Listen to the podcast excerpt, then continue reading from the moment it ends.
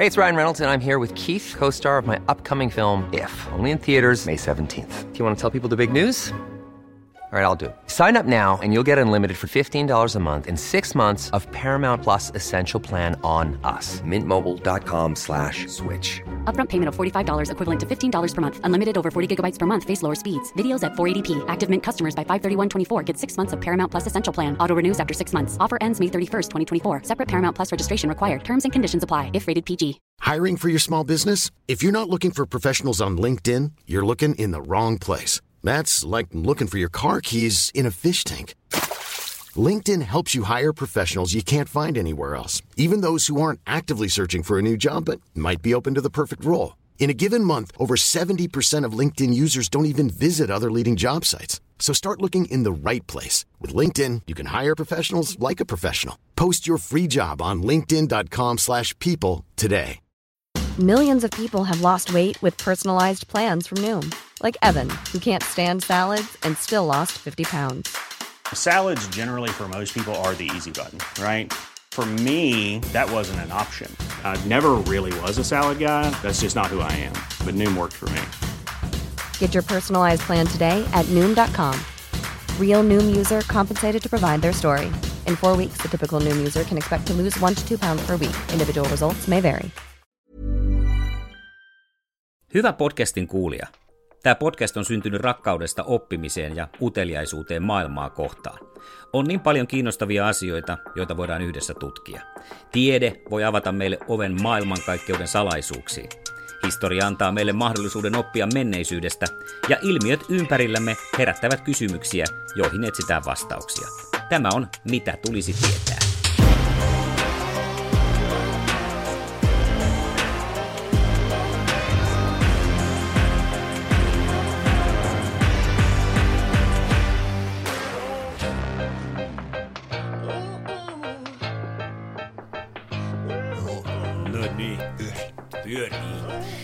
Tulisi tietää podcast? Ja nyt populaarikulttuurin syövereihin on syytä sukeltaa. Ää, ja yhteen sellaiseen porukkaan, joka on melkoisen paljon ollut vaikuttamassa siihen, että mitä me nyt tänä päivänä sitten ää, musiikkirintamalla saadaan nauttia. Beatlecast, puhetta Beatlesista, näinkö se on virallinen nimi. Mika Kyllä. Lintu, isäntä kyseisestä podcastista Kyllä. vieraana. Tervetuloa. Kiitoksia kovasti kutsusta. Ja tosiaankin tämä podcast-sarja, jota me ollaan Mikko Kangasarven kanssa tässä tehty jo parin vuoden ajan, niin keskittyy nimenomaan tähän Beatles-aiheeseen. Ja me katsotaan sitä monesta eri näkökulmasta ja niitä näkökulmia riittää. No niin, mä mietin tuossa, että kun minulla on yleensä niin tunnin mittaisia nämä ohjelmat ja ajattelin, että kuinkahan sitä sitten, että kai sitä Beatlesista tunnin verran juttua riittää, mutta teillä on riittänyt jo pari vuotta, että ei mulla varmaan tässä mitään hätää ole. Ei, ei ole mitään hätää sen suhteen. Mikä se on ollut se ensi hetki, kun sinä oot nyt sitten niin kuin ihan virallisesti hurahtanut Beatlesiin, koska kyllähän tuossa vähän hurahtanut täytyy olla. Joo, se tapahtui vuonna 1987. Tota, mulla oli luokalla mun parhaita kavereita Hoviheimon Petja, joka tota, tutustui hänen velipuoleensa, joka oli töissä levykaupassa. Ja heille syntyi kommunikaatio sillä tavalla, että isoveli antoi pikkuvedelle kaikenlaisia levyjä kuunneltavaksi. Ja sitten hän, Petja sitten tuolla Pyynikin koulun pihassa vaelteli mun kanssa ja rupesi puhumaan tämmöisestä bändistä, että Beatles sitä ja Beatles tätä. Mä en niin kuin oikein ymmärtänyt sitä asiaa ollenkaan-. Toki olin sen verran tietoinen kyllä, että kyllä mä olin Paul McCartneya nähnyt televisiossa, se musiikkivideoita pyörinyt ja, ja niin edespäin. Mutta sitten, yh- yksi päivä sitten Petja antoi mulle käteen, että tässä on tämmöinen kokoelma, että otappa tästä ja kuuntele. Minä rupesin kuuntelemaan ja ei tehnyt vaikutusta. Jaha. Mutta tota, eli oli tämmöiset kokoelmat, semmoinen punainen kokoelma ja sininen kokoelma. Missä ne kattelee sieltä parvekkeella? Kyllä, juuri näin. Mutta sitten kun mä otin sen sinisen tota, mm, kokoelman esiin ja, ja laitoin neulan näin ja muistan ikuisesti sen hetken, kun tuli Strawberry Fields Forever. Ja se oli semmoisen esiteini ikäisen pojan mielestä niin, kuin, niin järisyttävä kokemus, että mä muistan sen vieläkin. Ne ensitahdit, kuinka se viisi lähtee käyntiin ja se oli sitten meno sen jälkeen. Eli menikö ne siinä järjestyksessä? Mä muistan, mulla on muuten nuottikirjat näistä molemmista mm. olemassa. Niin oliko se niin, että se punainen oli sitä, eikö ne ollut aikakausijärjestyksessä? Joo, Se kyllä. Antologi, niin kummin päin se sitten meni? Punainen oli sitä varhaisempaa tuotantoa ja sitten tämä sininen oli sitten vuodesta 67 eteenpäin. Eli sulle ei sitten niin kuin siinä vaiheessa uponut vielä tämä tämmöinen suorempi ränttätänttäily, mitä se vanhempi Beatles ehkä oli? Ei, ei uponut siinä vaiheessa. Toki ei se oikeastaan muuhun upoa oikeastaan vieläkään. että mulla, mulla niin kuin, toki on oppinut arvostamaan niitäkin biisejä sieltä, mutta kyllä se, se myöhäisempi tuotanto on selkeästi niin kuin jotenkin parempaa ja rakkaampaa, niin kuin ei, ikään kuin. Onko se niin, että sä kenties sitten vaadit musiikilta hieman moniulotteisempaa otetta, koska sitähän se on se myöhempi tuotanto. Joo, ja, ja myöskin semmoista niin kuin vaihtelevuutta ja, ja semmoista niin kuin jotakin syvyyttä, mitä sieltä löytyy lähes joka ikisestä biisistä, niin ehkä näin. No mennäänpä sitten sinne historiaan ja aloitellaan kasaamaan sitä Beatlesia, että kuinka tämä bändi muodostui ja millaisia ne ihan ensimmäiset hetket heidän keskuudessa oli, koska siinä mä tiedän, että sä oot lukenut kymmeniä eli satoja kirjoja aiheesta, joten jos et ole ihan mukana siellä kasvanut Liverpoolissa, niin ainakin paras ihminen on meille sitä kertomaan. No joo, Beatles syntyi Liverpoolissa ja, ja alun perin se oli bändi nimeltään Quarryman.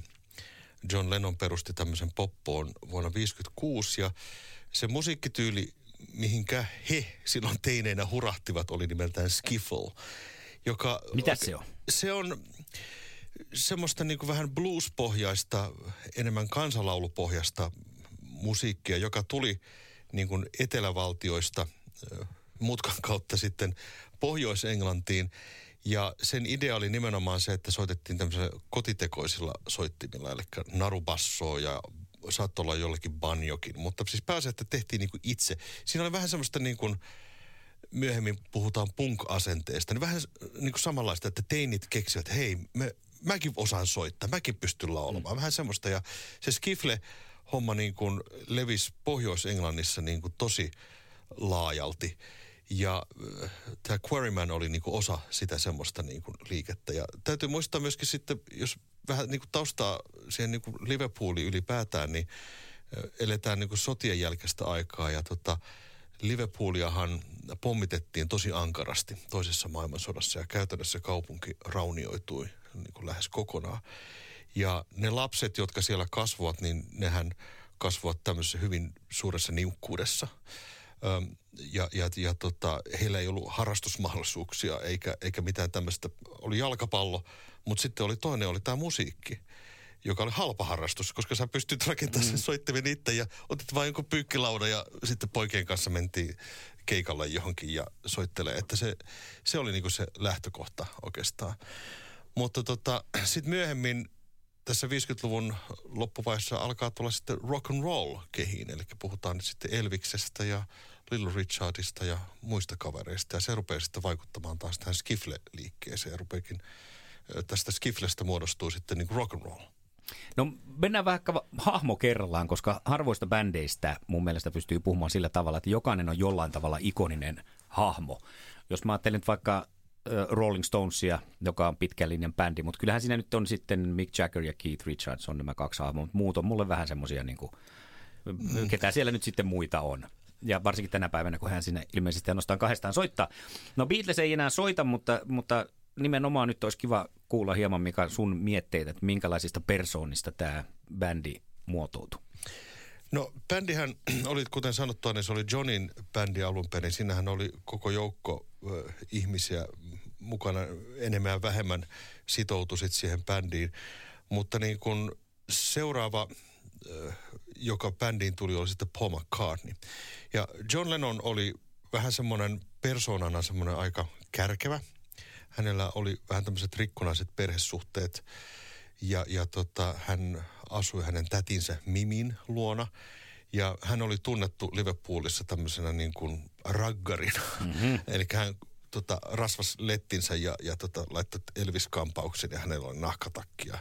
hän oli vähän semmoinen kaveri, että kun John tuli vastaan, niin mentiin mielellään niin kuin toiselle puolelle tietä. Aha. Mutta hänellä taas oli sitten semmoinen, semmoinen niin kuin ominaisuus, että hän oli äärettömän ähm, kirjallinen henkilö johtuen hänen perhetaustastaan, että hänen tätinsä Mimi kannusti häntä lukemaan ja, ja tota, John luki tosi paljon kirjallisuutta. Hän luki useamman sanomalehden päivässä. Hän siis oli kirjallisessa maailmassa ja hän oli myöskin taiteellisesti siis lahjakas. Eli hänellä oli kaksi puolta. Toinen oli tämä kovanaama mm. ja toinen on sitten se, niin kuin se kirjallinen, se taidepuoli sieltä.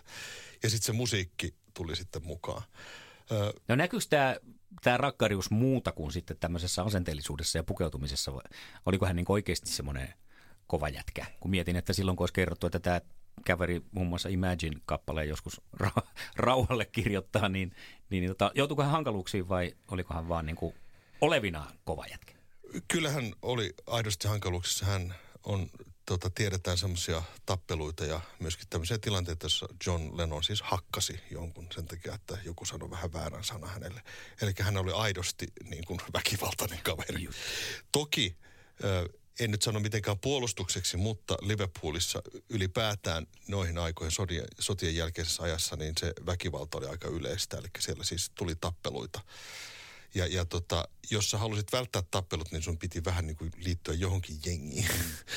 Ja John oli juuri tämmöinen, että hän kokosi ympärilleen tämmöisen jengin, josta muodostui sitten bändi. Ja Ringo myöhemmin sitten kertoi myöskin, että tota, hänenkin oli pakko olla jossakin jengissä. Hän ei ollut mielellään tappeluissa mukana, mutta täytyy valita joku puoli, puoli sitten, että tota, oli sitten vähän sitä suojelijoitakin ympäri. Hän oli aidosti, John oli aidosti raggari kyllä. Mutta aika oli siis eri, koska kyllähän tässä nyt kun sinäkin olet radiotyötä tehnyt ja haastatellut, niin aika monen tuollaisen vanhemman liiton, suomalaisenkin ihan iskelmätähden miespuolisen varsinkin puheesta löytyy sitä, jos on pääkaupunkiseudulta varsinkin ollut, niin kyllä siellä on, on tota noin, niin nyrkki viuhunut ja kaupunginosa jengien kanssa on kinasteltu. Kyllä, ja kyllä sitä Tampereellakin oli tuossa 89-luvun taitteessa. Täällähän oli jengejä, moni ei sitä muistakaan. Itse en ollut kyllä missään niissä, mutta siis täällähän oli rokkareita ja skinnareita ja hevareita, jotka tappeli keskenään tuolla, että ei se hirveän kaukana siitä John Lennonin maailmasta mm. sikäli ollut. No Paul oli sitten vähän e- erilainen hahmo. Hänellä taas oli semmoinen oikein perheidylli. Ja, ja tota, heidän perheensä oli tosi musikaalinen. Hän toin Paulin isä oli tämmöinen amatöörimuusikko, joka oli jopa säveltänytkin biisejä ja heillä paljon laulettiin ja soitettiin kotona.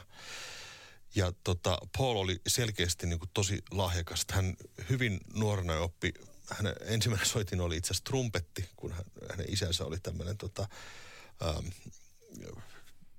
mikä se nyt onkaan, big band, mm. ehkä se lähin termi sille, eli to, torvisoittokunta ihminen, niin se oli Paulin ensimmäinen soitin, mutta hän mielellään sitten vaihtoi sen sitten kitaraan ja ja tota, Paul osasi soittaa myöskin rumpuja sekä sitten tota pianoa, eli hän oli tämmöinen monilahjakkuus. John taas, Johnin musiikillinen uh, ura taas lähti siitä, että hänen tota, äitinsä opetti, eli hän asui siis tätinsä luona, mutta hänellä oli äiti, jonka hän tutustui sitten myöhemmin asui siinä lähettyvillä. Hänen äitinsä opetti hänelle banjosointuja kitaraa. Eli John opetteli ihan väärin soittamaan kitaraa perin. Hän ei osannut soittaa kitarasointia aluksi, vaan hän soitti niin banjo-otteella. Ja sitten Paul, kun he tutustuivat, niin Paul sanoi, että nyt sä soitat muuten ihan, ihan väärin. Ja sitten miten niin? Että katsopas näin. Eli Paul opetti Johnia taas sitten soittaa kitaraa, kun he lähtivät tutustumaan. No sitten tota, George tulee mukaan sitten pik- vähän myöhemmin tähän Quarryman-bändiin.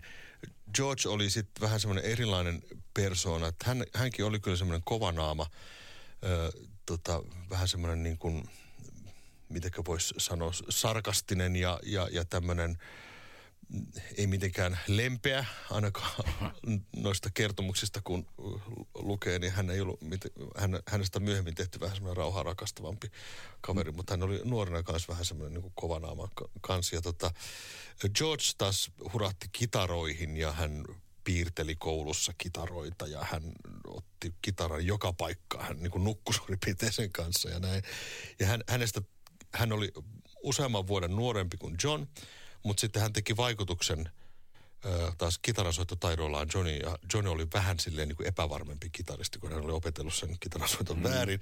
Mutta George osasi niin kuin heti ja soittaa ja sen takia hän pääsi tähän Quarrymaniin sitten mukaan. Ja itse asiassa line oli se, että heillä oli siis kolme kitaristia, John, Paul ja George siinä niin kuin alkuvaiheessa. Ruvettiinko sinne sitten arpomaan, että kuka mitäkin tekee? Ei, kyllä he kaikki olivat... Kaikki rämpytti menemään. Joo, mutta tota, basso puuttu. Mm. Ja tota, John oli sitten, meni taidekouluun opiskelemaan tota, ja hän tutustui siellä sitten tämmöisen kuin Stuart Sutcliffe-nimiseen kaveriin ja, ja he yst, ystävystyvät. Stuart oli semmoinen hyvin lahjakas taiteellisesti ja hyvin tämmöinen intellektuelli kaveri ja tota, hän sai, John sai sitten suositeltua Stuartin ostamaan basson. Stuart ei ollut millään lailla oikein kiinnostunut edes oikein rockista, mutta John sanoi, että osta nyt se basso, kun sulla on sitä rahaa. Ja, ja tota, siitä tuli, hänestä tuli sitten basisti tähän bändiin. Eli heillä oli nyt sitten kolme kitaristia ja basso. Mutta rumpali edelleen. Niin, puuttu. se vielä puuttuu. Niin, mutta he esiintyvät siis täm, tällä nelikolla sitten aika, aika pitkään. Että tota, heillä välillä oli tällaisia niin kuin, saattoi olla jotakin rumpaleita, mutta vakirumpalia heillä ei, ei sitten juurikaan ollut. Että ensimmäinen vakirumpalli tuli vasta sitten tuossa 60-luvun alkupuolella, kun he äh, tota, saivat Bestin hampuriin, niin heillä oli sitten... Be- Bestin hampuriin. Kyllä. No pun intended. niin tota, heidät siis palkattiin Hampurin soittamaan tota, eri klubeille ja niin kuin vaatimuksena on se, että pitää olla rumpali. Ja sen takia he ottivat sitten Pete Best-nimisen kaverin, jonka he tiesivät, että jolla sattui olemaan rumposetti. Ja tota, Mutta tämä on mahtavaa hei, mun mielestä tässä ihan kaikille vinkiksi, jotka siellä bändiä perustat. Jostain se on perustettavaa ja kun niin. tässä on, että lähtökohdat on ollut se, että jollain on sattunut olemaan rumposetti. Kyllähän tähän varmaan aika moni muusikko samaistuu sinne, kun lapsuudessa mm. niitä nuoruudessa niitä ekoja bändejä pistää pystyyn. Että ei ne tarvi niinku olla kortit auki heti ei. Ja, ja täytyy muistaa myöskin se, että rumpalit olivat, olivat har, harvinaisia johtuen siitä, että ensinnäkin rumpusetti oli tosi kallis. Hmm. Ei kaikilla ollut varaa soittaa ja rumpaleita muutenkin oli livepuolissa tosi vähän, että heillä oli vaikeuksia saada ylipäätään rumpalia ja sen takia Pete otettiin mukaan, että katsottiin, että sä pysyt suurin piirtein tahdessa, mennään Hampuriin ja se Pete se oli, okei, okay, lähdetään sinne ja sitten mentiin Hampuriin soittamaan neljästä kuuteen tuntia illassa. Ja se käsittääkseni oli aika vauhdikasta aikaa siellä sattui ja tapahtui paljon kaikenlaista. Yksi ilmeisen, ilmeinen tapahtuma on sitten myöskin ollut se, mikä vaikutti sitten Pete Bestin elämään loppu, loppuelämän ajan, jos olen antanut itselleni oikein ymmärtää. Saatko kiinni? Eikö siellä ollut joku tappelu? Kahakka tai jotain. No siellä oli jatkuvasti Mutta joku, missä, missä, jostain luin, että hän sai siellä, eikö se ollut Pete Best? Voi olla, että on ihan hukassa, että hän sai sinne joku iskun päähänsä. Ja... Ei, ei, ei, ollut. ei se, se, se, ei pidä paikkaansa. Tota, okay. Pete Best ei ollut mikään tappelupukari, hän oli vähän semmoinen ujon puoleinen kaveri ja, ja vältteli vähän näitä. No oliko se Stu, joka sai iskun päähän? No ei, ei, kun ei ketään sekään. ei ole lyöty. ei. Täytyy kertoa vielä tämä juttu, nimittäin siis tota, Stu erosi bändistä sitten tuossa vuonna 1962 mm. ja hän oli tapannut, tavannut siellä tämmöisen Astrid Kirchen nimisen lahjakkaan upean naisen ja he ry- rupasivat styylaamaan ja hän päätti jäädä hampuun niin kuin muut Beatlesin jäsenet okay. sitten palasivat tonne ö, Liverpooliin. Stu jäi sinne, mutta tota, hän sai siis aivoverenvuodon. Oliko näin? Mutta se ei johtunut niin. tappelusta, Joo. vaan siitä, että hänellä oli synnynnäinen tämmöinen vika. No kato, kun mä jostain muistan lukeneeni, että siellä olisi jo, joku elämänkerta. Sen takia, että sitä kerroissa spekuloitiin sillä, että olisiko se jossain niissä Joo, se, nujakoissa se niin kuin, mennyt tää, sen takia, että kun oli tämä synnynnäinen, että se olisi ollut herkemmällä jotenkin. Mutta... Joo, se, se, ei, se ei pidä paikkaansa, vaan se ihan niin kuin aivoverenvuoto, se tuli niin kuin yhtäkkisesti. Beatles-myytin murtajat on tässä. Kyllä, myöskin. juuri näin. Stuartista kerrotaan monenlaisia legendoja, tämä on yksi niistä. Ja, ja nimenomaan hänellä oli tämä synnynnäinen aivovamma, joka tarkoitti siis sitä, että hänen aivonsa niin kuin jotenkin kasvoivat mm. liikaa. Että, ja, ja sitten se aiheutti sen niin kuin aivoverenvuodon ja hän kuoli sitten tuossa vuonna 1962 kaikkein suureksi järkytykseksi John, kun he palasivat Johnin johdolla Beatlesit sitten esiintymään jälleen Hampuriin, niin he saavat Astridilta tietää, että Stu on kuollut. Mutta siinä vaiheessa Stu ei ollut enää Joo. bändin jäsen. Okei. Okay. No hyvä, sitä, tätä vartenhan tätä niin, tehdään, niin, että opitaan lisää. No nyt ollaan tässä vaiheessa. Hampurissa on Ville ja vuosia, siellä mm. mennään, siellä hiotaan sitä. Tämä on vähän sama kuin Suomessa, jos bändi pääsee laivalle soittamaan, vaikka soittaakin kovereita siellä, niin kyllähän se siellä hioituu, hioituu sitten se soittotaito. Ja, ja jotkut aikalaiset on kuvaillut sitä, että että tota, kun Beatles on siellä soittanut, niin ei se kovin kummosta ollut siellä Hampurin aikaan se soitto. Ei se vielä siinä vaiheessa ollut, mutta tota, heitä kannusti se, että he, he joutuvat soittamaan ensinnäkin hirveän pitkiä aikoja. He ovat olleet varautuneet siihen niin kuin lainkaan. Ja tota, sitten to, yksi oli se, että tota, he olivat tottuneet esiintymään vähän niin kuin brittiläisesti, niin sitten siellä aina joku kävi näistä tota, baarihenkilökunnasta aina huutamassa, että mahshau, mahshau, koittakaa nyt saada vähän eloa tähän meininkiin. Me, meininkiä ja tota, ne sitten niin kuin keksivät kaiken näköistä vähän ylimääräistä showtakin sit siinä näin. Mutta se pitkät ajat, merkit, jos miettii, että minkälaisia rockibiisit oli, niin puhutaan niin kahdesta kolmeen minuuttia, niin täytäpä sillä sitten niin kuin mm. kuusi tuntia. Mm. niin tota, siinä joutui vähän niin kuin silleen jo kekseliästi, että mitäs biisejä me nyt soitetaan. Ja heillä se repertuaari kasvoi ja kasvoi. Ja sitten ongelmaksi muodostui myöskin se, että ö, he eivät halunneet soittaa samoja biisejä, mitä muut soitti. Tarkoittaa sitä, että jos vaikka oli kaksi bändiä peräkkäin, niin eihän mitään järkeä soittaa ne samoja biisejä niin kuin mm. uudestaan. Niin heille tuli se ongelma, että hei, että nythän toi soittaakin tuon Little Richardin biisin. Niin he rupesivat soittamaan niitä B-puolia ja vähän semmoisia biisejä, joita kukaan muu ei soittanut. Ja sitten myöhemmin heille tuli ideaksi, että no mitkä on semmoisia biisejä, joita kukaan muu ei soita. No ne on tietenkin meidän omia biisejä. Aivan. Ja, ja siitä lähti liikkeelle se heidän niin kuin, äh, biisin kirjoittamisinto. Toki olihan John ja Paul kirjoittaneet biisejä aiemminkin yksinään, mutta tavallaan se, että se oli heidän valttikortti, eli se repertuaari, että kun heillä on omia biisejä, niin kukaan ei varmaan soita niitä. Niin siitä se lähti, tämä Lennon McCartney oikeastaan lentoon. Oliko se kuinka nopea prosessi sitten, kun toi, tehtiin toi päätös, että nyt omia biisejä ruvetaan tekemään, että niitä alkoi sitten syntyä, koska hehän oli melkoisen tuottelijaita silloin, kun he sille päälle sattui? Kyllä, se vähän vaihteli. Alkuvaiheessa se oli varsin runsasta, mutta tämmöisessä niin kuin Hampurin vuosina se lähestulkoon tyrehtyi.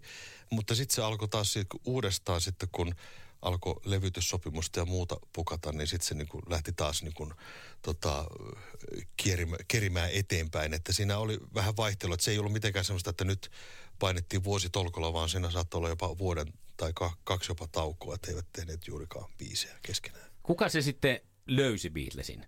Onko sellaista, joka on nyt pongas, että tossa on nyt kova juttu? Totta, se, se on vähän, että mit, miten sen asian katsoo. Heillähän oli vaikeuksia saada siis levytyssopimusta.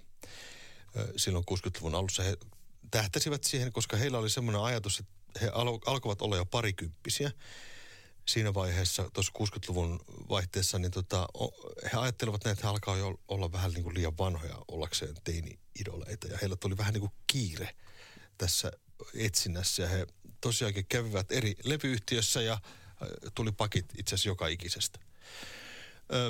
He saivat managerin Brian Epsteinin, joka, joka tota, oli alun perin levykauppias tuolla Liverpoolissa ja hän valmistautui siihen, että hän sanoi, että hän aikoo tehdä teistä niin kuin ison ja hän uskoo tähän, tähän juttuun, mikä he, heillä on.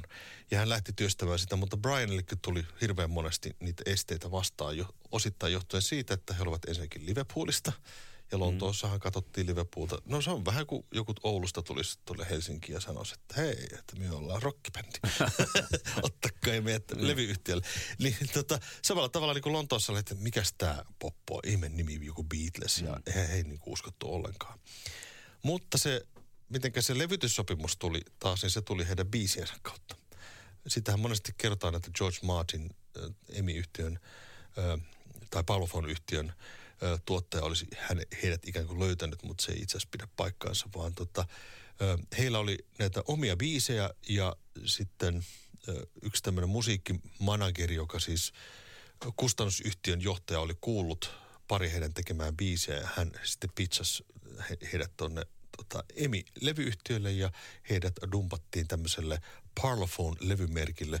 Toisin sanoen EMI-yhtiö ei yhtiö ei uskonut Beatlesiin laisinkaan, vaan mm. he dumpattiin vähän tämmöiselle piskuselle, omituiselle tota, levymerkille, joka oli kustantanut lähinnä klassista musiikkia ja komedialevyjä. Ja, tota, ja George Martin määrättiin heille tuottajaksi, ja George Martinhan ei, ei pitänyt Beatlesista alun perin niin kuin lainkaan. Ja tota, mutta sitten kun he tekivät näitä muut, muutamia esilevytyksiä ja vähän niin, niin kuin valmistautuvat siihen levytyssopimuksen ö, tota, täytäntöönpanoon, niin sitten George Martin huomasi, että heissä oli jotakin semmoista hauskaa. Ne olivat hyvin karismaattisia kavereita, sanavalmiita ja hän niin kuin viihtyi heidän kanssaan. Ja sitten hänestä rupesi tuntumaan, että tässä voisi olla jotakin kiinnostavaa. Ja hänkin vähän niin kuin sitten jo innostui. Beatlesilla oli semmoinen jännä taipumus, että kun ihmiset tapasivat heidät luonnossa tai kun näkivät heidät keikalla, niin hirveän monesti ihmiset niin kuin jollain tavalla vähän niin kuin rakastuivat tähän hmm. kummalliseen poppooseen. Ja tota, olivat sen jälkeen valmiita tekemään mitä tahansa heidän hyväkseen. Se on, se on omituinen juttu, mutta niin kävi tosi monessa kohtaa. Brian Epstein, kun tapasi ensimmäistä kertaa, häneltä silmät levähti tota, suureksi ja hän oli valmis tekemään heistä maailman suurimmat tähdet. Heidän kaikki roudarit, jotka tapasivat heidät ensimmäistä kertaa, niin mä oon valmis kuolemaan teidän puolesta mm. niin tällaisella asenteella. Onko tota nyt sitten sanoit, että se on hämmästyttävä outo juttu, mutta onko siihen mitään tutkimusta taustalla, että mikä, mikä sen niin kuin aiheuttaa? Ei, ei varmaan, varmaan Karisma vaan. Karisma. Karisma ja sitten myöskin se, että he olivat hirveän hauskoja tyyppejä. Että heidän kanssa oli niin kuin mukava olla, koska he, se läppä niin kuin lensi niin kuin koko ajan heidän suustaan, näiden kolmen kaverin mm. suusta. Pete oli taas hiljaisempi, hän ei puhunut juuri mitään. Hmm. Jokaisella paikkansa. Jokaisella paikkansa. No nyt mennään sitten siinä vaiheessa, ollaan tultu ilmeisesti Saksasta nyt pois, mutta mm. ollaanko tullut lopullisesti? Ää, ei olla ihan vielä tultu lopullisesti, koska siinä oli sopimuksia vielä tuonne 62 vuoteen asti, mutta levytyssopimus oli jo niin kuin handussa. Ja, ja kun ä, levytyssopimusta ruvettiin tekemään, niin George Martin kiinnitti huomiota rumpaliin ja hän sanoi vaan, että tota, tuolle rumpalille tarvitsisi tehdä jotakin. Ai, ai, ai, ai. Paha paikka. Se oli paha paikka äh, ainakin Peteille ja saman tien itse asiassa Beatlesit antavat kenkää, kun he kuulivat tästä niin tota, Peteille. Vaikka itse asiassa George Martin ei tarkoittanut sitä, että heidän olisi pitänyt niin kuin erottaa Pete, vaan hän vaan tarkoitti, että sinne täytyy tehdä jotakin. Voi ei. Ja äh, niin kuin George Martinin mielessä kävi tämmöinen idea, että tota, he käyttäisivät levytyksissä sessiorumpalia ja livenä Pete voisi olla bändin mukana. Mutta Beatlesit vähän niin kuin käsittivät sen väärin, tämän asian, mutta toisaalta he olivat kyllä miettineet tätä asiaa pidemmän aikaa, koska Pete vaan ei ollut kovin hyvä rumpali. Mm. Ja välittömästi George soitti sitten Ringon kotiin, että nyt tarvitsisi saada ö, hyvä rumpali heille. He olivat jo miettineet Ringoa pidemmän aikaa rumpaliksi, koska Ringo oli ensinnäkin jo tunnettu julkis paikallisesti Liverpoolissa. Hän oli tunnettu Liverpoolin parhaana rumpalina ja he ovat tutustuneet Ringoon tuolla Hampurissa. Ja Ringo oli toiminut muutaman kerran bändin sijaisena ja he totesivat silloin, että tämä, nyt on tämä puuttuva palanen tässä. Ja Ringo kutsuttiin kehiin ja sitten mentiinkin levytystudioon tällä John Paul George – oh, Ringo niin. kokoonpanolla. Onko Pete Best kommentoinut jälkeenpäin tätä, että onko jäänyt hampaankoloon vai hän sen sitten ottaa? No kyllähän totta kai se oli iso järkytys hänelle, kun hänet erotettiin ja hän ei niinku ymmärtänyt sitä syytä ollenkaan. Eikä sille varmaan ehkä selitettykään, koska Brian Epstein erotti että hänet ja tota, nämä muut Beatlesit hän eivät sitten ole hänen missään yhteydessä sen jälkeen. Ö, Pete ö, yritti jonkinnäköistä soolouraa, kun silloin kun Beatles lähti niin kuin isosti menestymään, niin Pete Bestin ympärille koottiin tämmöinen bändi. Ja tota, Pete soitti erilaisissa bändeissä, mutta tota, hän sitten ajautui masennukseen sitten myöhemmin tässä 60-luvun lopussa. Mutta tota, myöhemmin hän on sitten elättänyt itsensä ihan rumpallinen esiintymässä eri paikoissa ja hän elää edelleenkin tuolla mm. Liverpoolissa. Hey, it's Ryan Reynolds, and I'm here with Keith, co star of my upcoming film, If, only in theaters, May 17th. Do you want to tell people the big news? All right, I'll do it. Sign up now and you'll get unlimited for $15 a month in six months of Paramount Plus Essential Plan on us. Mintmobile.com slash switch. Upfront payment of $45 equivalent to $15 per month. Unlimited over 40 gigabytes per month. Face lower speeds. Videos at 480p. Active Mint customers by 531.24 get six months of Paramount Plus Essential Plan. Auto renews after six months. Offer ends May 31st, 2024. Separate Paramount Plus registration required. Terms and conditions apply if rated PG. Hiring for your small business? If you're not looking for professionals on LinkedIn, you're looking in the wrong place. That's like looking for your car keys in a fish tank. LinkedIn helps you hire professionals you can't find anywhere else, even those who aren't actively searching for a new job but might be open to the perfect role. In a given month, over 70% of LinkedIn users don't even visit other leading job sites. So start looking in the right place. With LinkedIn, you can hire professionals like a professional. Post your free job on linkedin.com slash people today. No joko me ollaan nyt sitten sen suuren breikkauksen kynnyksellä tässä vaiheessa ja koska se tapahtuu? No äh, suuri breikkaus tapahtui oikeastaan äh, Britanniassa. Heidän toinen single Please Please Me nousi ykköseksi. Ja se toi heidät niin kuin sitten äh, niin kuin jopa lontoolaisten tietoisuuteen. Sitä ruvettiin soittamaan radioasemille ja heidät kutsuttiin televisioihin esiintymään ja niin edespäin. Ja tota, se lähti leviään Britanniasta ja alkoi se jo, tämä kuuluisa hysteriakin alkoi siinä vaiheessa jo aika no, nopeasti niin kuin kehittyä. Mutta oikeastaan tämä iso breikkaus tapahtuu sitten vuoden päästä. Eli tota, USAssa he ö, esiintyvät Ed Sullivan showssa tuossa 64 ja sitten se olikin sitten meno. Se, se räjäytti USAn kansakunnan tajunnan mm. ja sitä myöten, myöten sitten koko maailman tietoisuuteen. Eli pienimuotoisesti Britanniassa, sitten alkoi se Eurooppa tulla ja sitten kun tuli USA, niin sitten se niin kuin räjähti aivan käsiin. Kuinka paljon muuten Beatles keikkaili, jos ajatellaan niin kuin Englannin ja USAn ulkopuolella? Manner-Euroopassa? Öö, kyllä he esiintyvät, kävivät tota, vuoden 63 aikana muun muassa Ruotsissa. Heillä oli kiertue siellä.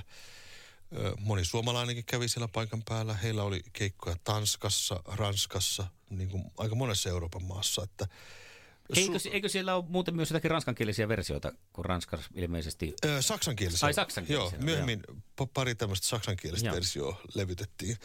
Kon gib me deine Hand ja sie liebt dich. Oi, oi, oi, oi. rakkauden kielellä. Kyllä.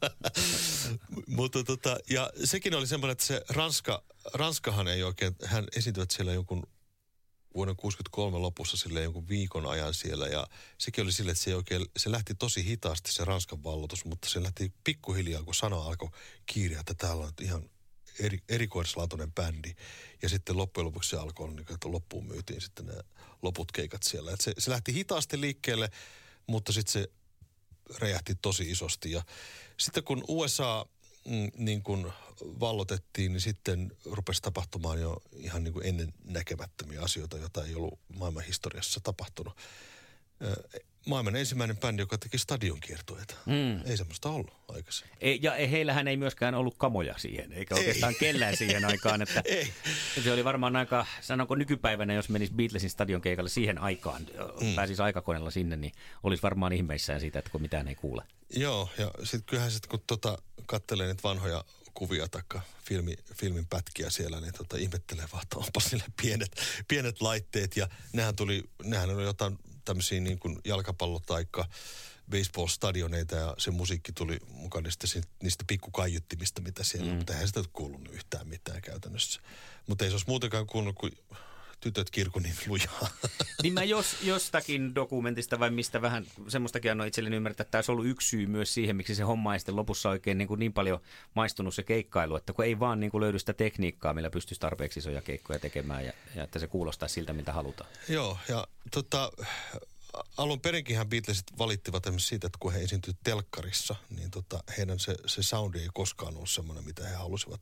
Saatikka sitten stadiona, jossa ne, ne heillä ei ollut minkäänlaista monitorointia, eli he eivät käytännössä kuulleet mitään. On tosi ihme, että he pystyvät soittamaan yhtä aikaa ne biisit alusta loppuun saakka. Ja Ringo esimerkiksi yhdessä haastattelussa sanokin, että tota, hän ei kuullut siis yhtään mitään, mutta hän vaan katsoi, että suurin piirtein miten ne päät liikkuu ja mi, missä asennossa jalat oli ja, ja, ja näin. Ja siitä päätteli, että nyt on tämä biisi se, missä kohtaa mennään. Ja tota, kyllähän se niin kuin, se vaikutti sitten totta kai sit siihen, että tota, sitten keikkailu ö, lopetettiin vuonna 1966. Mm, oli sitten yksi niitä tekijöitä. No jos me vähän niin kuin lähdetään viemään nyt tätä uraa ja heidän kehitystä eteenpäin, niin minkälaisia musiikillisia kehityksiä siinä nyt sitten seuraavaksi tapahtuu? No alun perinhan Beatlesit ottivat äh, aika paljon mallia R&Bstä ja mustasta musiikista. Se oli heille niin kuin hyvin tärkeää. Äh, Little Richard ja sitten myöskin Ringo toi mukaan country-elementtejä tähän ja, ja se tota, musiikki oli siellä, mutta sitten Paul McCartneylla taas oli kiinnostusta just tähän isänsä kautta tähän music halliin, tällaiseen niin kuin, mikä nyt music hall voisi olla hyvä, sellainen iltama, perinne, mm. vähän laulelma, tyyppiset jutut, vähän ballaadit. Ja se keitos, kun yhdistetään niin kuin USA-lainen perinne ja brittiläinen perinne, sekoitetaan vähän musikaalia, kaikkea tämmöistä ja jokaisen bändin jäsenen niin kuin kiinnostus eri asioihin, niin sitten siitä alkaa syntyä semmoista niin kuin hyvinkin omaperäistä musiikkia. Sitten kun lauletaan vielä kolmiäänisesti, jota ei aikaisemmin ollut niin kuin rockbändeissä hirveästi ollut, eikä varmaan oikeastaan sen jälkeenkään ihan niin hirveästi, niin tota, siitä rupesi tulemaan semmoista ihan omanlaista keitosta. Ja se, heillä oli toki sit paine vähän niin kuin myöskin kirjoittaa, koska kaksi levyä vuodessa piti tehdä ja, ja singlet päälle ja kaikkea muuta vastaavaa, että kyllähän heidät niin kuin joutuvat kirjoittamaan niitä biisejä koko ajan, plus sitten antamaan biisejä myöskin muille artisteille. He kirjoittavat myöskin toisille muun muassa tämä bändi kuin Rolling Stones, niin heidän hmm. eka hittihän oli siis Lennon McCartney sävellys. niin, niin tota, siitä se alkoi kehittyä, mutta sitten kun heillä rupesi tulemaan sitä vapaa-aikaa, kun ne kiertueet niin kuin päättivät tuossa 60-luvun 66, niin tota, sitten yksi ja toinen rupesi niin kuin kuuntelemaan vähän erityylistä musiikkia. George rupesi kuuntelemaan intialaista musiikkia, John rupesi kuuntelemaan Bob Dylania ja folkia ja Paul alkoi kiinnostua sitten avantgarde-musiikista ja Ringo yhä enemmän country ja kaikkea semmoista. Ja sitten sitä alkaakin tulla niin kuin ihan ihmeellistä keitosta jo. Kuinka paljon, se, mun mielestä niissä kuuluu niissä ajankuva tietenkin tässä myöhemmässä Beatlesissa varsinkin, että kyllä siellä on niin kuin jotakin piipussa ollut, niin minkälainen, jos ajatellaan niin kuin vähän huumeiden kulttuurihistoriallisesti tätä myös, niin mm, kuinka paljon sitä palo piipussa ja mikä se Beatlesin suhtautuminen huumausaineisiin oli? No ensinnäkin hän käyttivät huumausaineita jo Hampurin vuosina, että silloinhan miten he niin kuin ylipäätään pysyvät tolpillaan, niin he käyttivät tämmöistä prelease, tota, sanovat niitä prelease-pillereiksi, eli toisin sanoen siis laihdutuslääkettä, piristävää, joka on vähän niin kuin amfetamiinin kaltaista. Että he pysyvät ylipäätään hereillä, he käyttävät tämmöisiä niin kuin piristeitä. Ja toki alkoholia sitten tuli vedettyä varmaan siinä sivussa ja näin. Ja, ja kyllähän se hampurivuosina ja sitten se marihuanakin alkoi olla siinä sitten ö, gameissa. Ja tota, heille ensinnäkin varmaan silloin 65 vuoden vaiheella, kun marihuana alkoi tulla yhä enemmän kehiin, niin oli enem, enemmän sellaista pakoa myöskin siitä todellisuudesta, koska he olivat aikamoissa paineissa, he eivät voineet liikkua missään. Kirkuvia faneja oli joka paikassa, jotka haluaisivat repiä heidät palasiksi. Oli painetta tehdä levyä, kiertuetta, kaikkea semmoista, niin kyllähän niin kuin mielellään sitten meni vessaan ja otet, otettiin pienet jointit, että se oli semmoinen niin rentouttava elementti. Mutta sitten alkaa tuossa 60-luvun puolivälin jälkeen niin tota, tämmöinen ihan laillinen tota, huume rupeaa kiertämään tuolta Kaliforniasta asti kuin LSD, joka vaikutti myöskin sitten ö, heihin tajuntaa laajentavasti ja jonkin verran se musiikissakin sitten hmm. kuuluu, että, että tota, ruvetaan menemään aika moisiin sfääreihin. Oliko he siinä niin kuin tämmöisen psykedeellisen musiikin, niin oliko he siinä ihan niin kuin auran kärjessä vai saiko he vaikutteita sitten jostain muualta, kun tämä su- suuntaus tai muutos tuli? No tota, kyllä he olivat siinä niin kuin mukana, mutta mielenkiintoista on se, että tota, hehän, tämä psykedeliakausihan kesti tosi vähän aikaa heillä loppujen lopuksi. Oli vain se yksi vuosi, 67. Et tota, muut bändit, sanotaan Jefferson Airplaneit ja kaikki tämmöiset näin, niin nehän niin jatkuvat sitä psykedelia, mutta Beatlesit jättivät sen taakse niin kuin aika nopeasti. He olivat tavallaan siinä kyllä auran kärjessä, koska jos miettii että Sgt. Pepper's Lonely Hearts Club Band-levyä, niin sehän oli valtava menestys. Siinä oli psykedeellisiä elementtejä, oli Intia-elementtejä ja kaikkea tämmöistä. Ja tota, mutta he eivät sitten niin kuin työstäneet sitä sen enempää. Heille se monesti, kun he olivat saavuttaneet jotakin, niin sitten pyrittiin saavuttamaan jotain muuta. Mm. Ja sitten saatettiin vaihtaa, vaihtaa jo, jo suuntaan niin kuin hyvinkin äkkinäisesti. Jopa niissä levyissä kuuluu välillä se, että niin kuin hypitään musiikkilajista ja tyylistä toiseen silleen vähän niin kuin yhtäkkisesti. Oliko kaikki yhtä mielisiä siitä, että nyt jätetään tämä taakse ja mennään eteenpäin ja kokeillaan taas jotain uutta, vai oliko siellä nyt sitten esimerkiksi nyt näiden kahden herran enemmän se mieltymys siihen suuntaan, että ei nyt jäädä laakerille makaamaan. Kyllä se John ja Paul oli, oli toki siinä musiikillisessa kärjessä Beatlesissa ja tota, he halusivat koko ajan mennä eteenpäin. He eivät koskaan kattoneet niin kuin taakse. Ja heillä oli niin kuin kiinnostus edetä, tehdä yhä kunnianhimoisempia asioita. Välillä taas sitten tehdä jotakin pienimuotoisempaa. Välillä kokeilla sitä, välillä kokeilla, kokeilla tätä.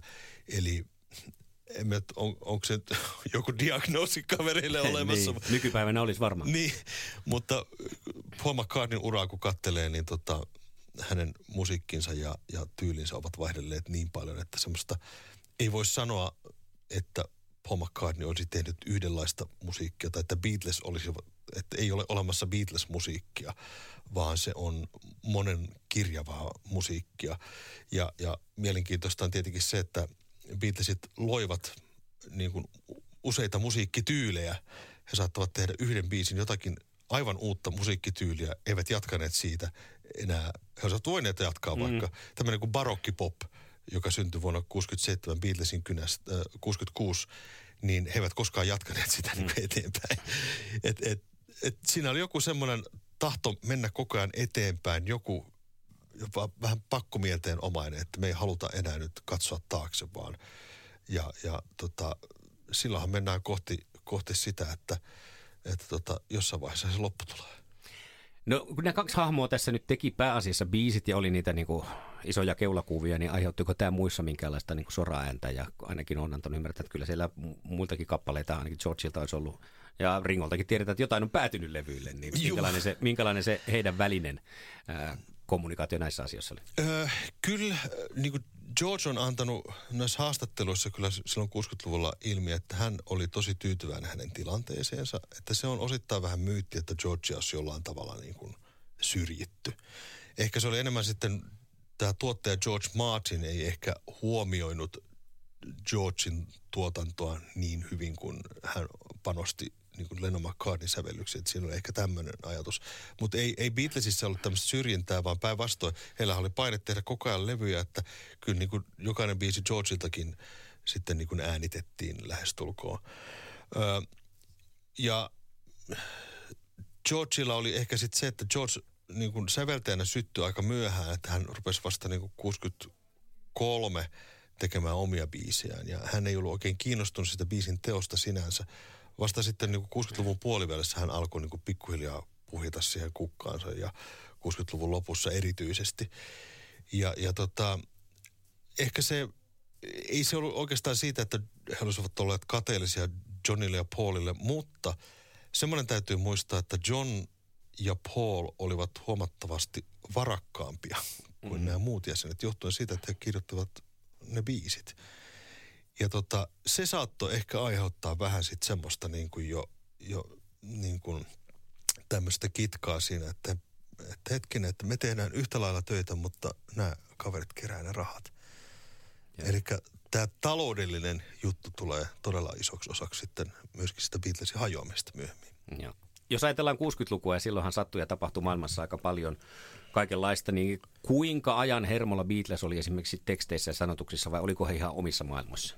Pitkälti oikeastaan olivat niin kuin omissa maailmoissaan, että Beatleshän ei ollut semmoisena brändinäkään mitenkään niin kuin kantaa ottava, vaikka toki olihan heillä tämä All You Need Is Love ja Revolution ja tämmöiset biisit, joissa otettiin kantaa ehkä ajankohtaisia asioita, mutta pääasiassa ne olivat tämmöisiä biisejä, jotka olivat niin kuin, mm, ei niinkään paikkaan tai aikaan sidottuja. Ja siinä on ehkä se syy, minkä takia ne on kestänytkin sitä, että ne eivät ke, ke, no, syy, mikä takia ne ovat niin kestäneet aikaa myöskin se, että ne eivät ole siihen aikaan sidottuja niin paljon, että ne ovat tämmöisiä niin universaaleja biisejä niin kuin lyrikoiden osalta ehkä enemmän. Voisi mm. vois ehkä näin sanoa.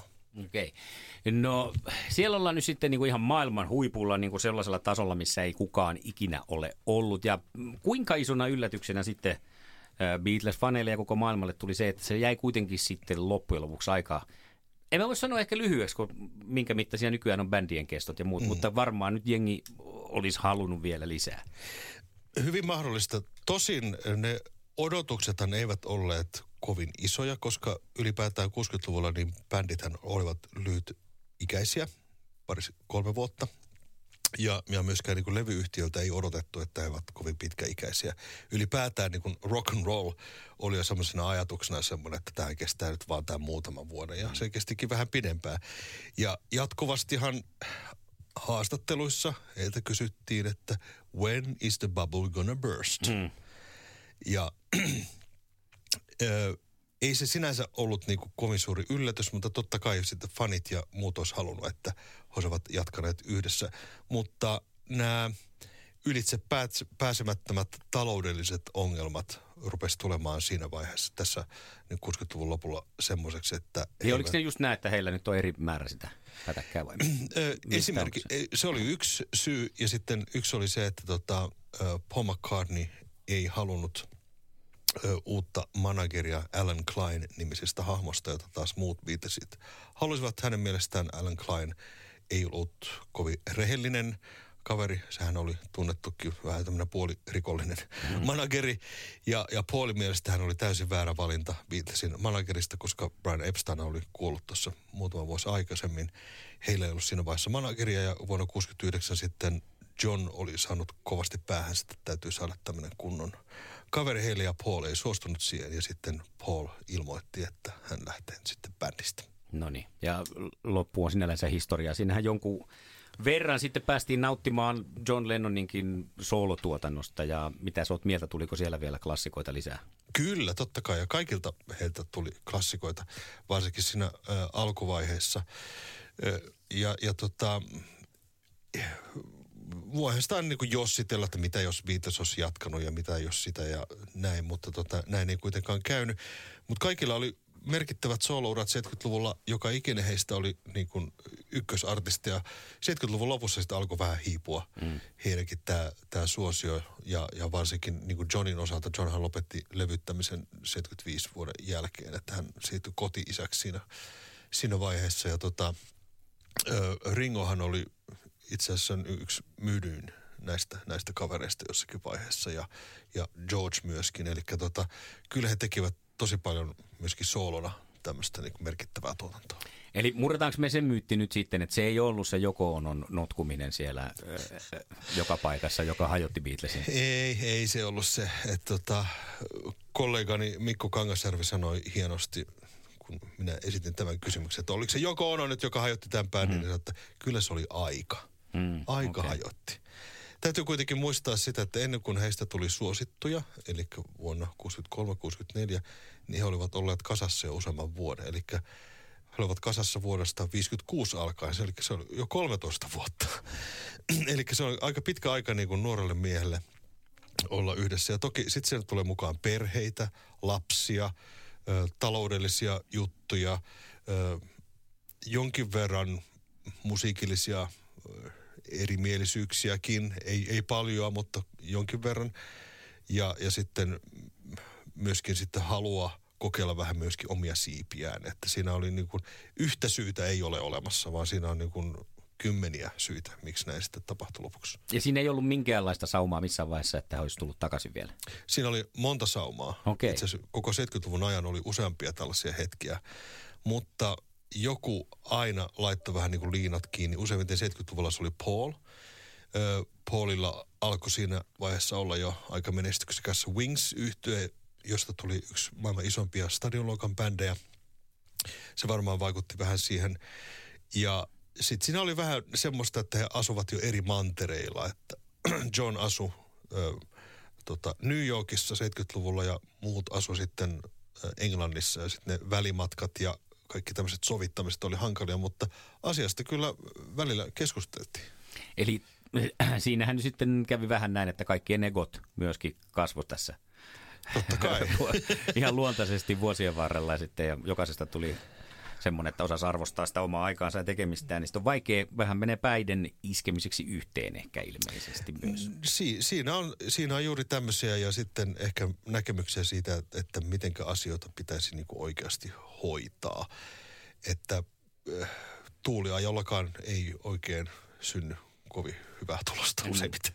Jos me nyt Mika Lintu Beatlekästä puhetta Beatlesista podcastista, sinä nyt kertoisit kuuntelijalle, joka nyt kuuntelee, joka on ehkä kuunnellut näitä jaksoja aiemmin ja ei olla oltu nyt sitten ihan näin populaarikulttuurissa ehkä aikaisemmin, niin haluaisi semmoisen lyhyen oppimäärän Beatlesista, niin mitkä kolme kappaletta kehottaisit kuuntelemaan, jos saisi semmoisen hyvän läpileikkauksen siitä, että mitä Beatles oli? Semmoista ei ole. Aha. No ei kun ymmärrän, niin. kun sitä on aika laidasta laitaa, mutta niin. jotkut semmoiset poiminnat, jos ei ole aikaa, tämä nykyaikahan on semmoista, että jos on vaikka bussimatka töihin aikaa ja pistää jostain, onko ne Spotifyssa, niin soimaan, niin, niin vaikka kun, omia lempareita. No joo, no tota, se, se on hankala sanoa, koska tota, kuten sanottaa, niin jos mä sanon, että tämä biisi on tyypillistä Beatlesia tai tämä biisi, niin ne ei kumpikaan pidä paikkaansa.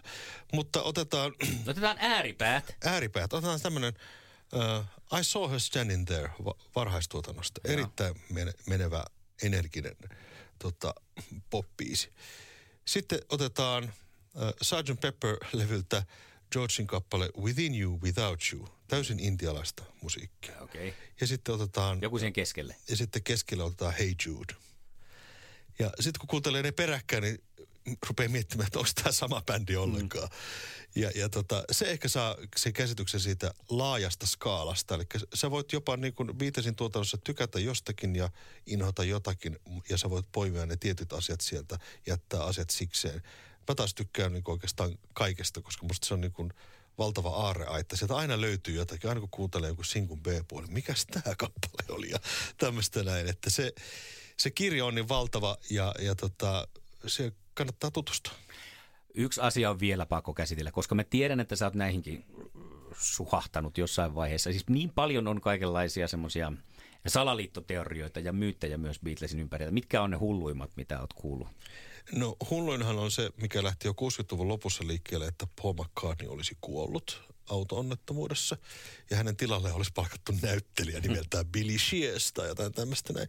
Ja se on outo myytti. Sitä 60-luvun lopussa jopa se meni siihen pisteeseen, että reporterit rupesivat ajaa McCartneyn takaa ja kyselevät, että onko se kuollut vai et. Mutta huvittavinta siinä se, että se on ruvennut palaan takaisin nettiin. Netissä Aha. keskustellaan tästä samasta asiasta. Ja sitten siinä voi, voi miettiä, että okei, että Paulin ura nyt on kestänyt niin kuin soul-artistinakin 50 vuotta, että olisi kyllä aika, aika monen säkä, että tuommoinen näyttelijä olisi löytynyt jostakin. Niin kuin. Ja hän olisi sitten luonut ihan loistava ura. niin, juuri näin. Se on, se on yksi hulluimpia ja, ja toki niitä on niin valtavasti ja nämä kirjathan on täynnä valitettavasti, valitettavasti myöskin tällaisia salaliittoja ja tämmöisiä niin kuin, ö, asioita, jotka eivät pidä paikkaansa. Vaikka Beatlesista on kirjoitettu tosi paljon, niin niissä on tosi paljon myöskin tämmöisiä virheitä. Ja nehän ruokkii sitten näitä mm. kaikkia salaliittoja. Toki sitten tämä Pete Bestin potkut on yksi semmoinen, että on väitetty, että muut olisivat olleet kateellisia hänelle, Aha. kun hän oli niin komea, niin sen takia hän on sanonut potkut. Sitäkin löytyy netistä vielä tätä tämmöistäkin puolta. No sittenhän me summataan, nyt tiedän, että toi tuotannon summaaminen oli vaikeaa, mutta koska nimi on mitä tulisi tietää, niin semmoinen on aina kuvaillistanut semmoinen niin kuin vanhassa biologian kirjassa oli se sininen laatikko mm. siellä lopussa. Niin mitä tulisi tietää Beatlesista? Ö, Beatles tämmöisenä yhtyönä ja ilmiönä on hyvin ainutlaatuinen maailman historiassa, musiikin historiassa, koska yksikään – muu tämmöinen kulttuurinen ilmiö ei ole niin nopeasti ja niin perustavanlaatuisella tavalla vaikuttanut länsimaiseen musiikkiin ja länsimaiseen historiaan. Eli he oikeasti muuttivat niin paljon asioita, että ne Millä mitä... tavalla? Vähän mä haluan konkretiaa tähän. Keskeytän ensimmäistä kertaa tiivistyksen, mutta, mutta tämä on ihan tärkeä kysymys, koska on. tiedetään, että he on sitä muuttanut, mutta jos se jää niin ilmaan leijumaan, että jotain tapahtuu, mitä, mitä he muutti? No niitä asioita on paljon, mitä he muuttivat vähän niin kuin tiedostamattaankin. Mutta yksi on esimerkiksi vaikka se, että mitä me ajatellaan artistiudesta. Sitä ennen artisti oli laulaja, joka meni studioon, joka lauloi sitä, mitä hänen eteensä laitettiin. Beatlesit muuttivat tämän. He tekivät itse biisinsä, he soittivat itse, he esiintyvät itse. Ja se, miten me nähdään niin kuin bändit hmm. ylipäätään tämmöisenä omavaraisena yhteisönä, niin Beatles muutti sen kaiken. Eli he muuttivat koko musiikkibisneksen. He oli ensimmäinen bändi, joka perusti ylipäätään yhtiön, joka lähti niin kuin monialaiseksi, yhti, ryhtyi niin kuin monialaiseen yhtiötoimintaan 60-luvun lopussa. He muuttivat musiikin, miten sitä äänitettiin. He muuttivat popmusiikin, miten me käsitetään popmusiikkina. He laajensivat sitä skaalaa Öö, ja tota, niitä asioita on niin paljon, että tota, voipi olla, että tämä nauha loppuu niin, onko se, niin, mä mietin, että onko se niin, kuin niin että, tommonen, että he tavallaan on se ensimmäinen tällainen niin kuin populaarimusiikin että he loi sen koko tavallaan Niin, no, käy, käytännössä joo. He loivat sen niin kuin yksinään stadion keikat. Mm. Beatles oli ensimmäinen. Ö, ja sitten miten markkinoidaan asioita, miten ö, asioita suunnitellaan, millä tavalla tota, musiikkia tehdään. Niin kun, niitä asioita on niin paljon, että tota, ne, niitä pidetään niin nykyään itsestäänselvyyksinä, mutta silloin 60-luvulla ne ei ollut näin. Niin, että jos joskus oli joku rima, niin nyt se, he asetti sen aika korkealle Juuri näin. maan tasolla. Kyllä, joo. Jos meinaat Joo. pärjätä. Eli nyt siellä joku soittajan alku tai laulajan alku, jos miettii siellä, että joku tuo mulle kappaleet ja mä menen laulan studioon, niin, niin tota voi harmistella sitä, että perskeleen Beatles, kun menivät tekemään itse, kun nyt tätä odotetaan multakin sitten. Niin, juuri näin.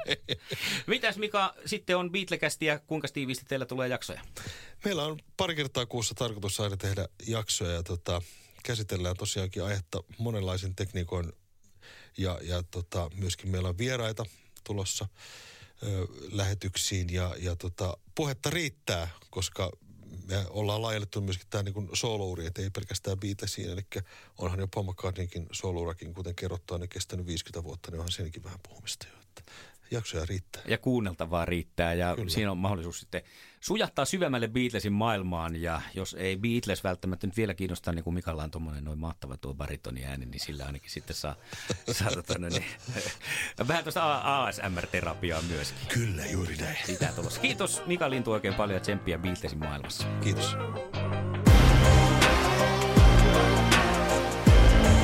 Seuraa ja osallistu Facebookissa, mitä tulisi tietää podcast ja Instassa nimellä MTT Podi.